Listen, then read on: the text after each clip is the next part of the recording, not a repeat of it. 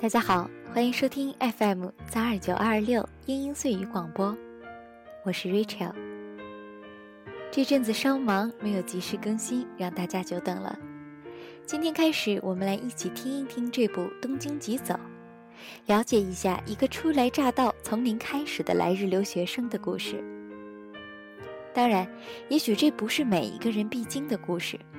不过，刚来日本的留学生或多或少想要通过自己的努力一步一步走下去的话，多少都会有些相似的经历。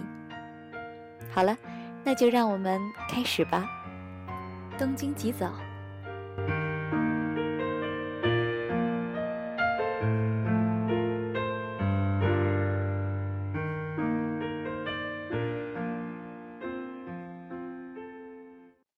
就你？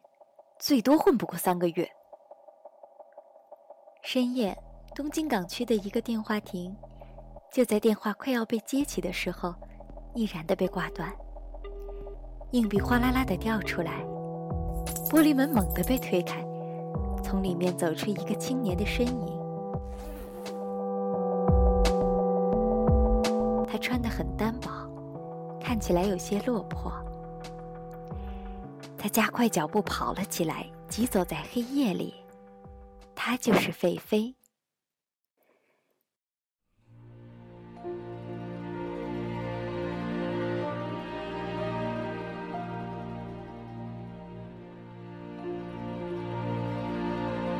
费飞打的第一份工是在一个中华料理店，起初还挺高兴，店长没有安排他做那传说中面对千叠万碗的洗碗工。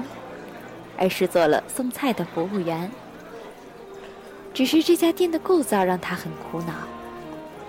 虽然是中华料理，却丝毫没有我国那种广阔无边的大气。即使是在日本的餐厅中，也算是出类拔萃的狭窄。窄到服务员送菜的时候，总是蹭着客人的脑袋才能送到，蹭几个来回，不免有出差错。菲菲出过两次差错，第一次是把大号的生皮直接扣到了客人的脑袋上，还好那位客人喝得烂醉，伸出舌头舔了舔，来了句“おいしいですね”。但第二次就不那么走运了，他把一个女客人蹭到，被误认为有企图，便告诉坐在一旁的男友，那男人一听就不干了，发疯似的闹。 最后搞到店长几乎都要跪下道歉。有一天，店长突然醒悟到，作为一店之长的他，不能只解决这些小问题，要解决大一点的问题，于是就把费菲给解决了。菲菲感到很郁闷，更郁闷的是被自己祖国的料理店给炒了。第二次是在一家居酒屋，这家老字号名店。很多明星都光顾过，店门口的看板上贴着曾经在这里吃过饭的名人照片，有日本国民级偶像木村拓哉，歌手古村真司，早安少女中孝介，还有来自韩国的裴勇俊。最让店里的中国员工和菲菲期待的是，2005年的时候，周杰伦也来过。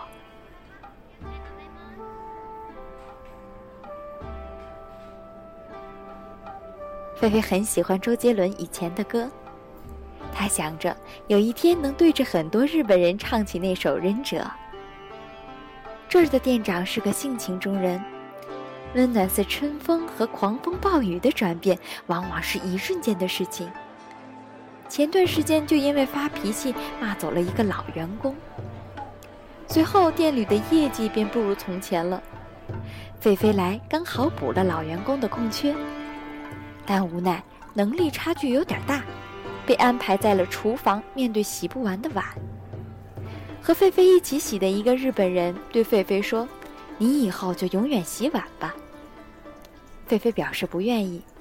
那人说：“我都来了三年了，一直洗碗，没干过别的。”他还说：“有一段时间洗碗洗到郁闷，就随意糊弄，你知道吗？”那些大明星大腕来的时候用的碗都是没洗过的。菲菲回头看了看门口那个贴板照片的时候，觉得周杰伦有点无辜。大老远跑来吃日本的生鱼片，用的都是没洗过的碗。心想：算了，洗碗就洗碗吧，总比没工作好。再说了，如果周杰伦再不专心做音乐的话，下次来的时候还给他用没洗过的碗。但是还没等周杰伦再次光临，菲菲就被炒鱿鱼了。原因是那位被骂走的老员工又回来了，这让菲菲甚是纠结，被日本人玩了一把的感觉。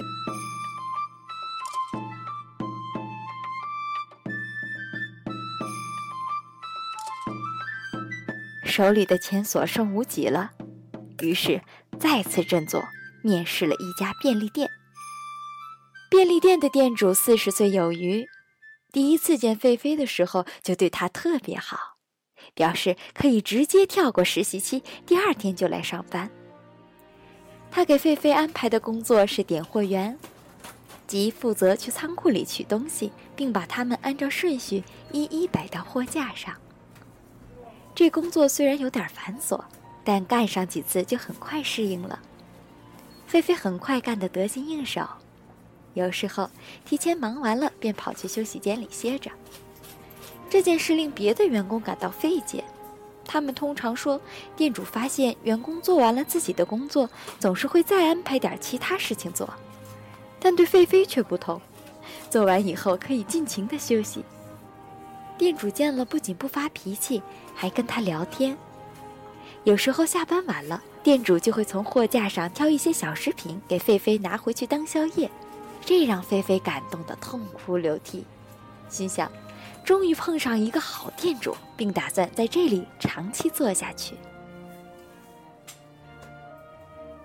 菲菲有一个朋友叫崔冰，发音与崔饼相似，菲菲就叫他馒头。他俩是从国内同一所语言学校来东京的，那时他做了班里的班长，不是因为别的，就是因为班里第一个来报道的就是他。规矩的板寸和面乎乎的脸，一副好学生的形象，打动了班主任老师。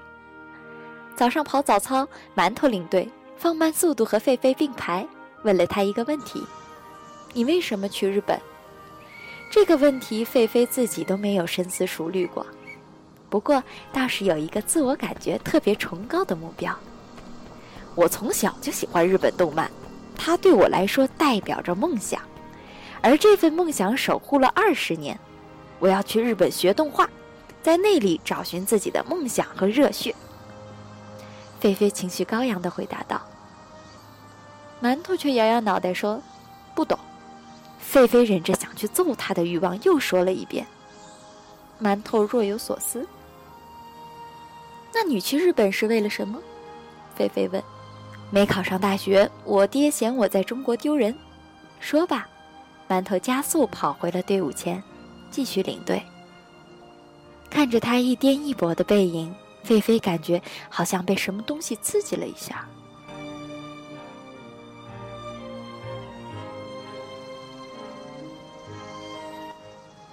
从此，菲菲和馒头就成了不错的朋友。一起打球，一起约外教出去吃饭，一起在礼拜天的下午去网吧上两个小时的网。来到东京，狒狒住在千叶县的留学生公寓，馒头则住在小岩的一个远房哥哥那里。他的这位哥哥十几年前来日本留学，几年前开始倒卖手机游戏计算机和老虎机，除了打火机，凡是有机子的几乎都倒腾过。赚了很大一笔钱，至少对当时他来说，的确是很大的一笔钱。现在又开了一家黄牛公司，通过各种途径低价购买日本的高端数码产品，然后销往中国和东南亚国家。他把馒头接去住的一所复式公寓，便是黄牛窝。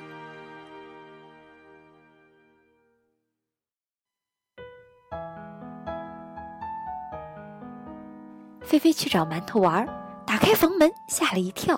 这屋子非常大，但堆满了各种数码产品的大箱子，都是还没运走的货物。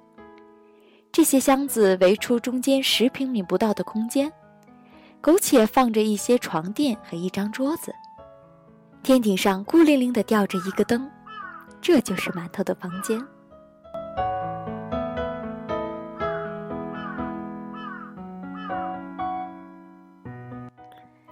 菲菲说：“这下你不用买游戏机了，你可以玩一台，扔一台。”馒头说：“不行，不行，都是有数的。”